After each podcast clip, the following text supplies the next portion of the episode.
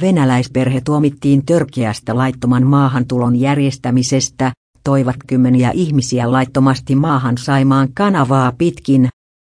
Etelä-Karjalan käräjäoikeus on tuominnut Suomeen Saimaan kanavan kautta ihmisiä salakuljettaneen venäläisperheen äräjäoikeuden tuomion mukaan 66-vuotias isä, 43-vuotias tytär ja 16-vuotias poika toivat Suomeen laittomasti osana järjestäytyneen rikollisryhmän toimintaa ainakin